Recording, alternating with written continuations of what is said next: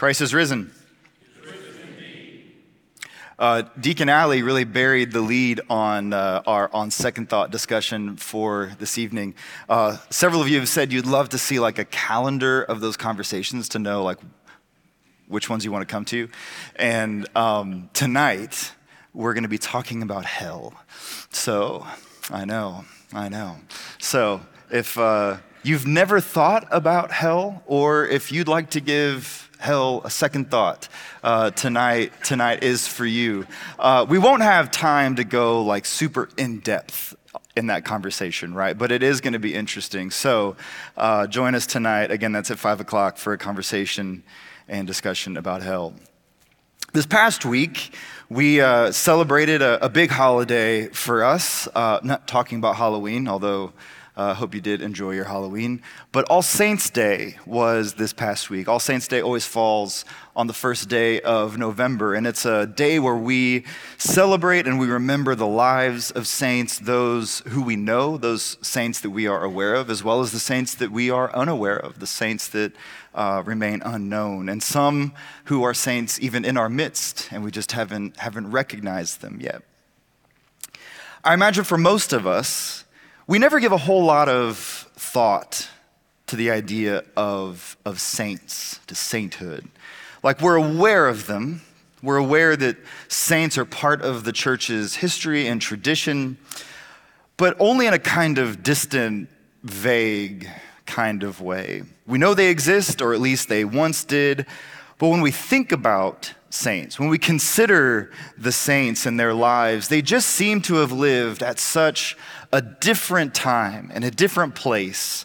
And their devotion to Christ seems to have been just otherworldly, that we can't really relate to the saints. Like, these people were meant to be saints, and that's just not for me. Otherwise, I would be one too, right? A couple of examples of just how bizarre some of the lives of the saints were. I want to introduce you to uh, this is Saint Denis. I really hope, yes.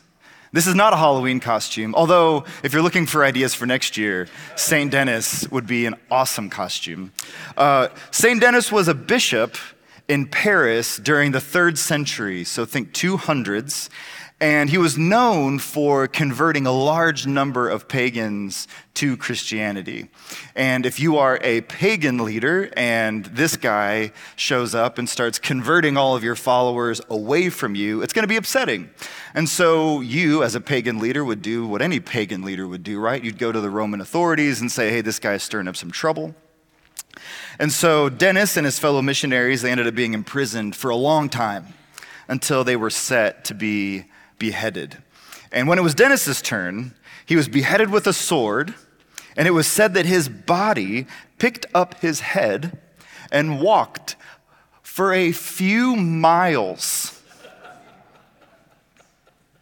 And while he was walking, he preached a sermon the entire way before dropping dead at the site of what is the present day Basilica of St. Denis. Any ideas what St. Denis might be the patron saint of? Headaches, the patron saint of headaches. Another saint I want to introduce you to, uh, her name is Wilgefortis. And she's not a, a, a, canonized saint. She's what is known as a folk saint. So she's not officially canonized by the church, but she's still venerated by a number of the faithful. And here's the story of Wilgefortis. Her father promised her in marriage to a Moorish king. But what her father didn't know is that she had taken a personal vow of celibacy. And being married and remaining celibate are kind of at odds with one another. So Wilgefortis prayed to God, and this was her prayer, that God would make her repulsive. God would make her repulsive. And as an answer to her prayer, she sprouted a full beard, which ended the engagement. her father was so mad, listen to this, that he crucified her. And so, this is how we remember the image of Wilgefortis. She is the patron saint of facial hair.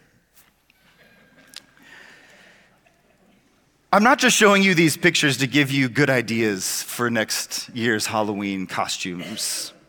I think oftentimes these are the kinds of stories that we carry around when we think about the saints. They seem so wild and so unrelatable that we just kind of relegate sainthood to a thing of the past and a bizarre thing at that.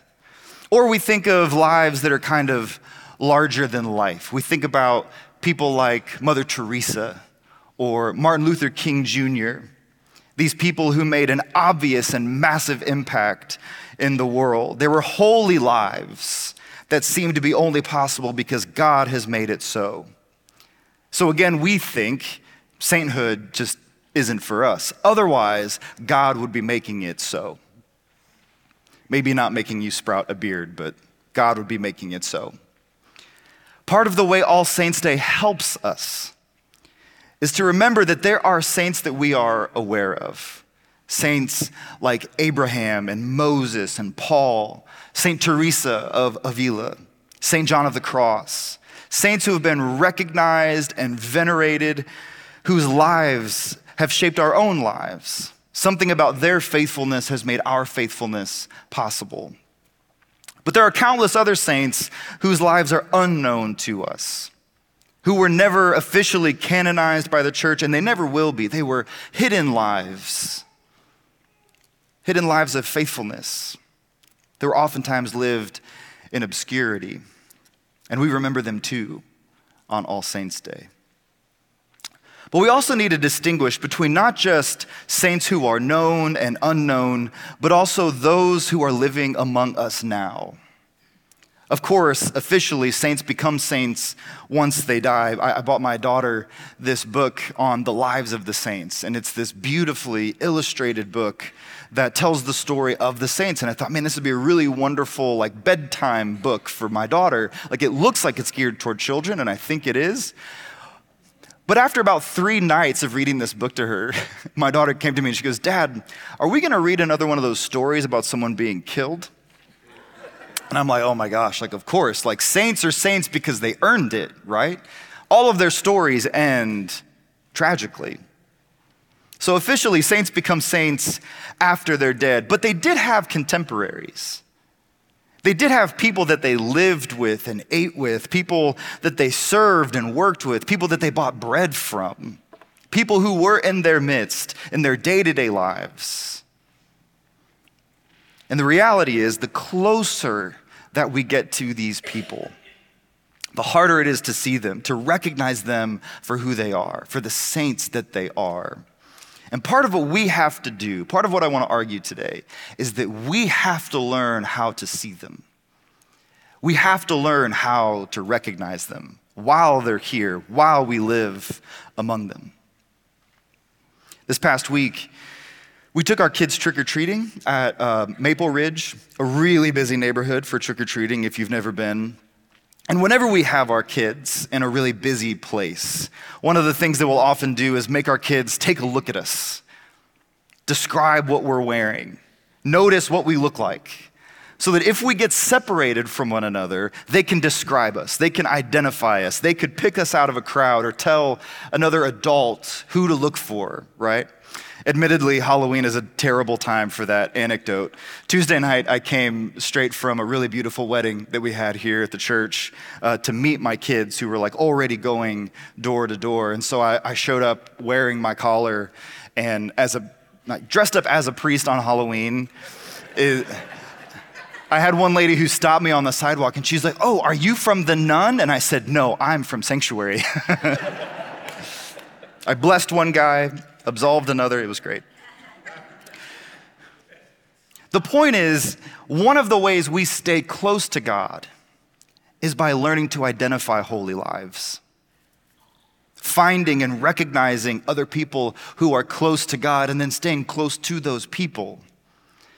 The writer of Hebrews says it this way It says, Remember your leaders, those who spoke to you the word of God. Consider the outcome of their way of life and imitate their faith. Part of what the writer of Hebrews is telling us is to remember that our faith doesn't come to us in a vacuum. We aren't figuring this out all by ourselves. Our faith is one that we have inherited, one that's been handed down by faithful lives who've gone before us. And part of how we know what it is to be faithful is to recognize who those faithful lives are. Who are those faithful voices speaking among us and to us? and let their life shape our life. I was talking to Bishop Chris about this last night, and he said it to me this way You have to be able to recognize holy lives in order to recognize Christ. And we have to recognize Christ in order to recognize what God is doing. When we can't identify those kinds of lives and those kinds of voices, then being confronted with the question of what is God doing in the world? How is Christ active in the world? is going to seem like a question that we don't know how to answer because we have no sense of who is speaking and who is doing the kind of thing that God imagines us to be doing. This is why today's gospel reading takes us back to the Beatitudes. Blessed are the poor in spirit. Blessed are those who mourn. Blessed are the meek, those who hunger and thirst for righteousness, the merciful, the pure in heart, the peacemakers, those who are persecuted. What Jesus is doing is teaching us how to recognize the saints, showing us where and when we can expect to find them. The saints are those who are blessed. They are the meek, they are the mourners, the merciful, the peacemakers. But notice at the end of Matthew's gospel, the righteous are shown to be righteous not just by their own suffering, not just by their own poverty, their own mourning, their own hunger, their own meekness, but by what they have done for others who are suffering. You remember what Jesus says to them. He says, Come, you who are blessed by my Father. Inherit the kingdom prepared for you from the foundation of the world, for I was hungry and you gave me food. I was thirsty and you gave me something to drink. I was a stranger and you welcomed me. I was naked and you gave me clothing. I was sick and you took care of me. I was in prison and you visited me. Here's the point the righteous did what was right without knowing exactly what they were doing as we all should. They saw someone who was hungry and gave them food. They saw someone who was thirsty, gave him something to drink. But remember, the righteous respond, Lord, when was it that we saw you hungry and gave you food?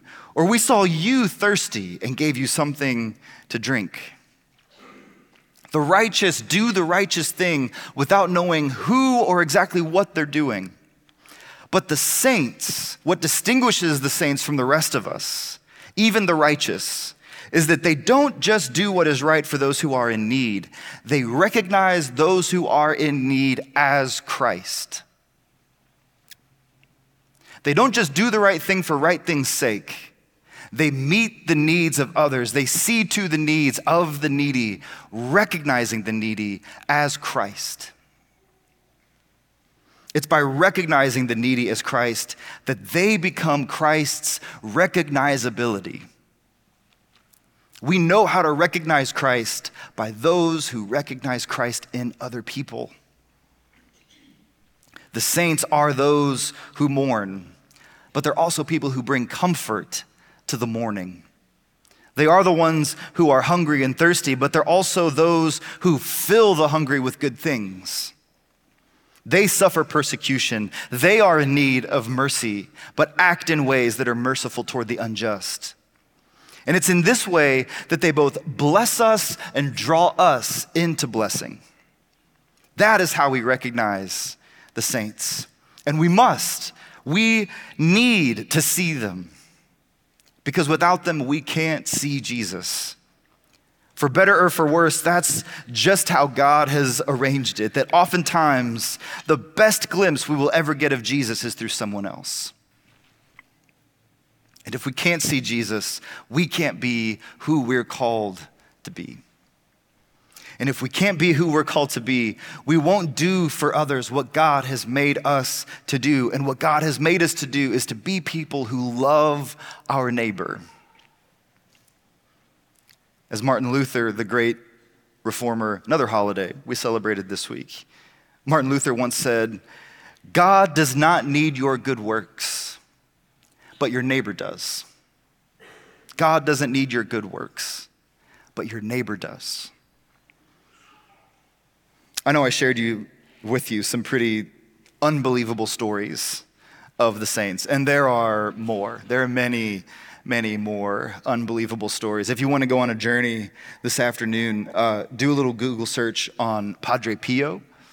So search Padre Pio, and then get this bilocation, and just let your mind be blown. There were like reports of this guy being in two places at the same time it'll make your head spin. But even though the extraordinary stuff is fun to hear about, it's the ordinary stuff that really makes them saints. And it turns out it's the ordinary stuff that makes saints what my friend Rowan Williams calls the only persuasive argument for the existence of God. Saints are people who live what we know, what we can re- refer to as, as trustworthy lives. Again, in Rowan Williams' words, the saint takes responsibility for God's believability. There's something about their lives, the shape of their lives, their attitude toward other people, the kind of patience that they have with their children, that we can look at them and we can believe that God exists because they're living a life that announces and shows us what God looks like in the world. The saint doesn't look like big, exciting, demonstrative acts of God. Sometimes it does. But the saints know what we need to learn and what the world needs to see. And that's what a life looks like when it chooses to let God in. A life that has accepted the invitation to live in the light of Christ. Not to make themselves incredible, not to make themselves an insider or somehow superior, but to show the rest of us what a life that is opaque and fractured and broken and imperfect can look like if it's bathed in the light of God. These trustworthy lives help us to see what is most real, what is most deserving of our attention and our affection, of our time and our energy. This is why every morning before I sit down to join people from all over the world in praying the morning office, I take a moment to look at this little icon I was given of St. Anthony. St. Anthony, if you don't know, is the father of desert monasticism, someone who devoted his entire life to the work of prayer. And I recognize that before I can sit down and do that work, I need his life and I need his prayers to help me learn how to give my own life to prayer. We need those kinds of trustworthy lives to be aware of their stories and how their faithfulness shapes the way that we're faithful. A quick example, and then I'll be done. In Numbers 13, the Lord tells Moses to send 12 spies, including a man named Caleb, into the land of Canaan. This is the land that God is going to give to the Israelites. So they go, the story says, they spend 40 days scouting the land. They make a pit stop in Hebron, and then they return. But the Jewish rabbis throughout the centuries noticed a kind of odd detail in this text, a kind of discrepancy that suggested all the spies didn't go out together. And one of the things that they speculated was that Caleb, sensing that these other spies were intimidated by the task, that they were somehow disheartened by the job that's in front of them. Rather than going with them, he stole away from the other spies so that he could make his way to Hebron. And what's there? Well, this is the cave of the patriarchs. This is where his ancestors were buried people like Abraham and Sarah, Isaac and Rebekah, Jacob and Leah. Caleb steals away from these voices of insecurity, these voices of intimidation, in order to be close to the lives he knew to be faithful witnesses, representatives of God and God's believability. He goes off to a space that he trusts is holy because here are the lives that were responsible for God. But the point here is not that we have to separate ourselves in order to find God. God does not give preference to prayers that are prayed in holy places or at holy times or prayed by holy people. That's not the point. The point is that God is present to us everywhere at all times and all places, and it's us who are rarely, if ever, really present to God. That is why Caleb steals away from the spies. Not to get to a place where God is present to him, but to get to a place where he can be fully present to God. And he needed the lives of the faithful to help him do that. He needs the presence of faithful lives to lead him into that place of faithfulness that place of his own presence and attentiveness to God and to God's activity. This is what the saints do for us. The saints teach us that we need to get away from the clamor of anxious voices that so often crowd out the voice of God in our lives. Before we watch the news, before we make a statement about what's going on in the world, before we engage in the comment section that you shouldn't have read to begin with, before any of that, we need to get as close as we can to our mothers and our fathers of the faith, to these faithful, trustworthy lives that have taken responsibility for God's believability in all of the right ways, the believability of God's goodness, the believability about God's mercy and his loving kindness toward us and to all whom God has made. The believability in God's promise to prepare a table before me, even in the presence of my enemies. We need to recognize those saints. This is why we need the saints. They are the space where our prayers can begin to come clear where we can think and listen and hope and act more faithfully. This means before you pray, look at the lives that have been lived prayerfully in the direction of your prayer. Before you pray for revival, consider the life and the death of William Seymour. William Seymour was the holiness preacher who initiated the Azusa Street revival but he was also the child of emancipated, enslaved parents. Consider the burden of racism, both in and out of the church, that he endured his entire life before you pray a prayer for revival. Consider the way that revival ended up costing him nearly every meaningful relationship in his life and any ounce of influence that he had. He's betrayed by those who are closest to him and eventually dies in obscurity. We don't think about that story when we pray for revival. Before you open your mouth or make a post or begin to pray about what's happening on the news in Gaza and in Israel, consider the life of Margaret Gaines.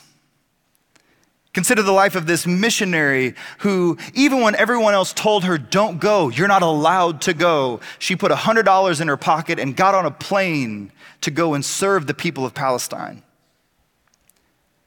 She lived with them and worked with them and ate with them, starting schools, starting churches, living among the Palestinian people. Learn from them what prayer looks like. Learn from them what obedience looks like. Learn from them what holiness and sacrifice looks like. And then consider the outcome of their way of life and imitate their faith, as the Hebrew writer tells us.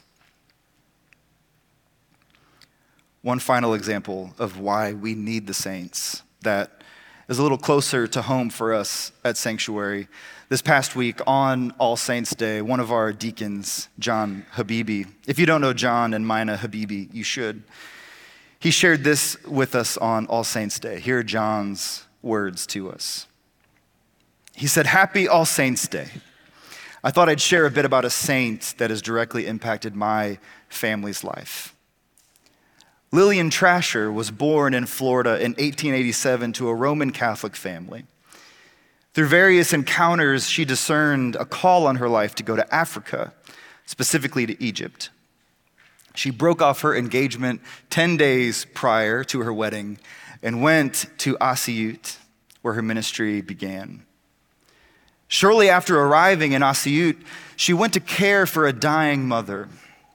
Upon her arrival and finding that the woman had already passed, she was guided then to her now orphaned daughter. This infant child was severely malnourished and would have no hope for a future. The baby's grandmother could not care for the child and planned, out of desperation, I think, to throw the baby into the Nile. Lillian offered to take the baby into her care, and thus began the Lillian Trasher Orphanage. In her first eight years in Egypt, her ministry grew to 50 orphans and eight widows. Later, she would expand her mission to include a home for the blind. In the course of her ministry, she made room for one Mary Habibi and her toddler son, Yusuf Habibi, my father. Fleeing for their lives during the Nakba in 1948, they found a place to live and grow. The orphanage was often under resourced and able to provide less than the bare minimum, but it was a place for people who would otherwise have even less than that. Mama Lillian, as she became affectionately known, was a force of her own. And now, even after her passing in 1961, the Lillian Trasher Orphanage remains a place for the marginalized and some of Egypt's most desperate. John said, I know that veneration of the saints, especially prayers to the saints, is strange to many. I myself am still becoming accustomed to it. But I thought I would make this opportunity to do just that. And here's his veneration of Mama Lillian. Dearest Mama Lillian, you followed the leading of the Spirit even when you knew not his purpose. You provided the orphan a home even when you had not a house. You fed the starving even when you had not food to eat. You gave rest to the hopeless even when you found none for yourself. You acted confidently in faith for those who had no hope. You did not leave the motherless and orphan but came to their aid. You honored the widow, not leaving her alone and forgotten. You gave vision to the blind, refusing to see them as a burden. Teach us to give, even when it seems we have nothing to offer, to go where God leads, even when we know not why it is we go. Bless us to embody this love and care you gave to the motherless and forgotten of society. Pray for us as we discern our call to those who experience tragedy and injustice. May we have boldness to act and confidence to speak. In the name of our Redeemer, Jesus Christ. Amen.